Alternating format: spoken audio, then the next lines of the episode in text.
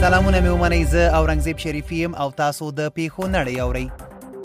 بی بی سی د تورو پیسو سپیناوي او ترهګرۍ سره د مالی مرستو مخنیوي نړیوالې ادارې فاینانشل اکشن ټاسک فورس یا اف ای ټي اف پریکړه کړې چې د تیر په څیر د پاکستان نوم تر څار لاندې یا خړ نوملړ کې وساتي الجزیره وروسته لدی چې څو ورځې وړاندې امریکا ویل چې سودان به د ترهګرۍ د ملاتړو هیوادونو له نوملړ نه وباسي د امریکا ولسمشر ډانلډ ټرمپ د جمعې په ورځ په سپینه ماڼۍ کې د سودان او د اسرایل ترمنځ د اړیکو نورمالولو اعلان وکړ د پنځشنبه په شپه د ولسمشر ډانلډ ترامپ او ولسمشرۍ ته نوماند جو بایدن ترمنځ د امریکا د ولسمشرۍ ورستۍ مناظره وشوه په دغه مناظره کې د نورو تورونو ترڅنګ دواړو لورو پر یو بل د فساد او روسیې سره د پټو اړیکو تور ولګاوه بي بي سي د پاکستان په پا ګجرات کې له نهو خويندو له ډلې دوی وروسته د جنسیت له بدلونه هلکان شول